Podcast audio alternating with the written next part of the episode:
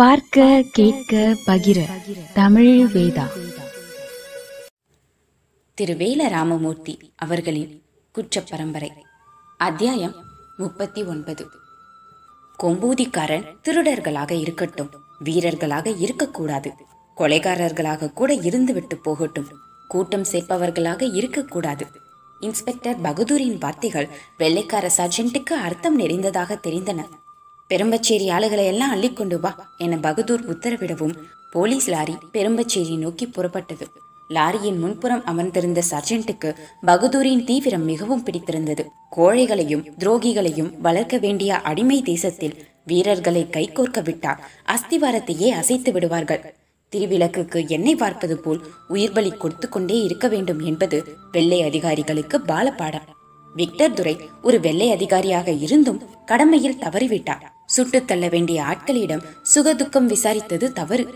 இந்த பகதூர் வடக்கே பாஞ்சாலத்தில் ஜாலியன் வாலாபாக் படுகொலையில் இரத்த குளியலாடிய ராஜ்ய விசுவாசி ஜெனரல் டயரின் கையருகில் இருந்து காரியம் நடத்தியவர் என்று பகதூரின் பெருமைகளை எண்ணி எண்ணி மகிழ்ந்தான் சார்ஜென்ட்.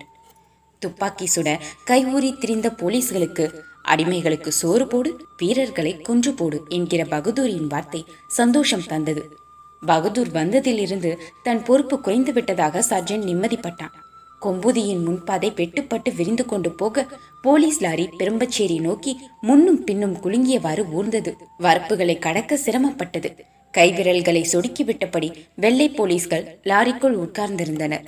பகதூர் தந்த சுதந்திரத்தால் துப்பாக்கிகளின் மேல் பிரியம் அதிகமாகி போனது. வாஞ்சையுடன் தடவி கொடுத்தார்கள். கிழட்டு போலீசுக்குத்தான் கொம்பூதிக்காரன் கட்டுப்படுவான் என்கிற நம்பிக்கை இன்னும் வந்தபாடில்லை. கழுகு தூக்கி வரும் கரிமுழுக்க வைரங்களும் வைடூரியங்களும் ஒட்டியிருந்தன. பள்ளத்தாக்கு உள்ளிருந்து கழுகு பறந்து வந்தது. நுனி அழகால் கரியை கவ்விக்கொண்டு அகன்ற சிறகு விரித்து மேலேறியது. உச்சி சூரியனின் ஒளியில் வைரங்கள் சுடர்விட்டன. பள்ளத்தாக்கு நிறைய புது வெளிச்சம் பரவியது. கரும்பச்சை மரங்கள் பின்னி கோர்த்திருக்கும் அடர்வனங்களுக்குள் வைரங்களின் தகதகப்பு ஊடுருவியது. பள்ளத்தாக்கின் அடியாழத்தில் இருந்து ஒளிவில் ஒன்று உயிரே கிளம்பியது போல் இருந்தது. வனப்பாதையில் குதிரையோடு நின்றிருக்கும் வில்லாயுதத்துக்கு கண்கள் கூசின. மேலேறி வரும் வெளிச்சப்பந்தம் கண்ணுக்கு புலப்பட விடாமல் கழுகை மறைத்திருந்தது. இன்னதென அறியாமல் வில்லாயுதம் திகைத்து போயிருந்தான் உயரே உயரே ஏறி வரும் ஒளிக்கற்றை வில்லாயுதத்தை நோக்கியே வந்தது. நெருங்க நெருங்க சிறகு விரித்து வரும் கழுகு புலப்பட்டது. குதிரையின் கண்களில் சுடர் அடித்தது. கல்லெறி தூரத்துக்கு கழுகு வந்துவிட்டது. கரியில் ஒட்டி ஒளிரும் அத்தனை வைரங்களிலும் வஜ்ராயினி சிரித்துக் கொண்டிருந்தார் சம்பங்கி ஆற்றில் நீராடிய பின் தோல் மேவிய ஈர உடையுடன் கரையேறும் வஜ்ராயினியின் மேனி போல் வைரங்கள் ஒளிவிட்டன பறந்து வந்த கழுகு வில்லாயுதத்தின் இடது தோளில் அமர்ந்தது. தோல் நிறைய வஜ்ராயினி. வில்லாயுதம் மதிக்கிறங்கி போனான். உச்சி சூரியனை மறைத்து மேகங்கள் திரண்டன. மலைவனம் இருண்டது. சடசடக்கும் மழைத்துளியாக வஜ்ராயினி சிரித்து உருண்டா.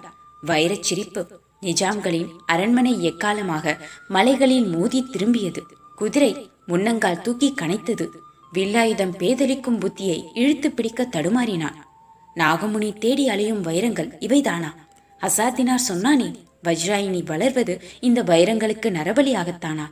இவை வைரங்களா அல்லது பேரா காட்டு மழை ஊற்றத் தொடங்கியது. வைர வைடூரிய அடையை கவ்விக்கொண்டு வில்லாயுதத்தின் தோலை விட்டு கழுகு மேலேறி பறந்தது. கழுகு பாதையில் குதிரையை செலுத்தினான். கொம்புதி பாதையில் முள்ளுக்காடு வெட்டுப்பட்டு சரிந்து கொண்டிருந்தது. உச்சிய பழக்கிற வெயில். தோல் வெளுத்த இன்ஸ்பெக்டர் பகதூரை வெயில் படவிடாமல் ஒரு மஞ்சனத்தின் மரநிழலில் உட்கார வைத்திருந்தார்கள். பெரும்பச்சேரி போன போலீஸ் லாரிய இன்னும் காணோம். எல்லா போலீஸ்களும் லாரியில ஏறி போய்விட இங்கு உடுப்புடன் இருந்த ஒரே ஆளு பகதூர் தான் உழவுக்காட்டில் கல்லடுப்பு கூட்டி பெரிய பெரிய மண்முடாக்கல்ல கஞ்சி கொதிச்சுக்கிட்டு இருந்தது. கொம்புதி பிடிபட போகிற சந்தோஷத்துல சுப்பையாவுக்கும் ஏகாம்பரத்துக்கும் இருப்பு கொல்லல முள்ளு பாதைக்கும் கஞ்சி கொதிக்கிற இடத்துக்கும் மாறி மாறி ஓடி யோசனை சொல்லிக் கொண்டே இருந்தார்கள். அடிக்கடி பகதூருக்கு முன்னே வந்து குனிந்து கும்பிடு போட்டு ரெண்டு வார்த்தை பேசிக் கொண்டார்கள். பகதூருக்கு பெருநாழி ஆட்கள் தரும் ஒத்துழைப்பு நிறைவாய் இருந்தது. சுப்பையாவையும் ஏகாம்பரத்தையும் கையில் வைத்துக்கொண்டே கொம்பூதி கதையை முடித்து விடலாம். ஏகாம்பரத்தை இடித்து தள்ளிவிட்டு முன்னே வந்த சுப்பையா முள்ளு வெட்டுற ஆளுகளுக்கு கஞ்சி கொதிக்குது. எசமா சாப்பிட என்ன வேணும்னு சொன்னீங்கன்னா ஏற்பாடு பண்றோம் எசமா குனிந்து பேசினார். உங்க கஞ்சியை நானும் குடிக்கிறேன் என்றது சுப்பையாவுக்கு பொறுக்கவில்லை. எல்லாம் எங்க பாக்கியம் எசமா? தல தலன்னு கொதிக்கிற கம்பங்கஞ்சி வாசனை முள்ளு வெட்டுற ஆளுகளுக்கு தெம்பு கொடுத்தது. கொம்பூதி மேல உள்ள கோபத்தை எல்லாம் கருவேல முள் மரத்துல காட்டுனாங்க. ஒவ்வொருத்தனும் ரெண்டு ஆள் வெட்டு வெட்டுறான். புதர் மண்டிய முள்ளுக்காடு வெட்டுப்பட தூரடியில் குடியிருந்த பாம்பு பள்ளிகள் வெளியேறி ஓடின. போலீஸ் லாரி பெரும்பச்சேரி காலத்தி கோயிலின் முன் வந்து நின்றது. கதவை திறந்ததும் தடதடவென போலீஸ்கள் குதித்தார்கள். பெரும்பச்சேரி சனம் திகைத்தது. கரும் பிசாசு மாதிரி வந்து நிற்கும் போலீஸ் லாரியை முன்ன பின்ன கண்டதில்ல. போலீஸ்காரன் எதுக்கு இங்க வர்றான்? எல்லாரும் முழித்தார்கள். என்ன ஏதுன்னு கேட்க கூட ஆள் இல்ல. ஆளுகளை பிடிச்சு பிடிச்சு தூக்கி லாரிக்குள்ள எரிஞ்சாங்க. திமிரியவர்களை பிடரியில் அறைந்தார்கள். ஆணு பொண்ணு அத்தனைக்கும் அடி. பெரும்பச்சேரி சனத்துக்கும் ஒன்னும் விளங்கல. ஒளிந்தவர்களை வீடுகளுக்குள் புகுந்து தெருவழியே இழுத்து வந்தார்கள். திருவேட்டையோடு கூடி ஐந்தாறு இளவட்டங்கள் பிடிபடல. விறகு கட்டுகளுக்கு இடையே செருகி படுத்திருந்த திருவேட்டைக்கு பொண்ணு பிள்ளைகளை அடிச்சு இழுத்துக்கிட்டு போறத பார்க்க சகிக்கல. நம்ம சனத்தை ஏன் வெள்ளக்காரன் பிடிக்கிறான்? வீடுகளுக்கு உள்ள ஆயுதமும் கிடையாது. இதுவரை ஆயுதம் வச்சிருக்க வேண்டிய அவசியமும் வரல.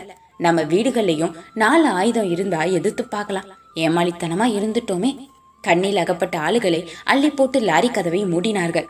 புதுசா கல்யாணமான கந்தன் பஞ்சாதி பிடிபட்டு போனார். கோழி பஞ்சாரத்துக்குள் ஒளிந்திருந்த கந்தனுக்கு உயிர் ஆட்டம் கொடுத்தது. திண்ணையில் படுத்திருந்த கிழடுகள் தடுமாறி எழுந்து வாய் பேச முடியாமல் நின்றார்கள். லாரியை பார்த்து கைகளை ஓங்கினார்கள். கடைசியாக லாரியின் முன்புறம் வெள்ளைக்கார சர்ஜென்ட் ஏறிக்கொள்ள புழுதி கிளப்பி லாரி புறப்பட்டது. பொஞ்சாதியை பிடிகொடுத்த கந்தன் பொறுக்க மாட்டாம கோழி பஞ்சாரத்தை தூக்கி எறிஞ்சு விட்டு டேன்னு கத்திக்கிட்டே நாலு கால் பாய்ச்சலில் ஓடி வந்தான்.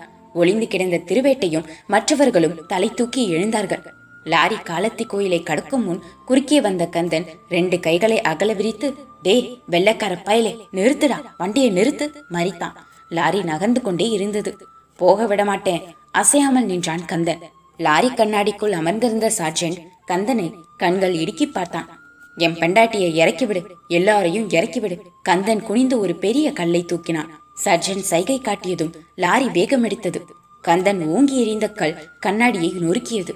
பதறிய திருவேட்டை டே கந்தா வேண்டா விலகி வந்துவிடு கத்திக்கொண்டே ஓடி வந்தான்.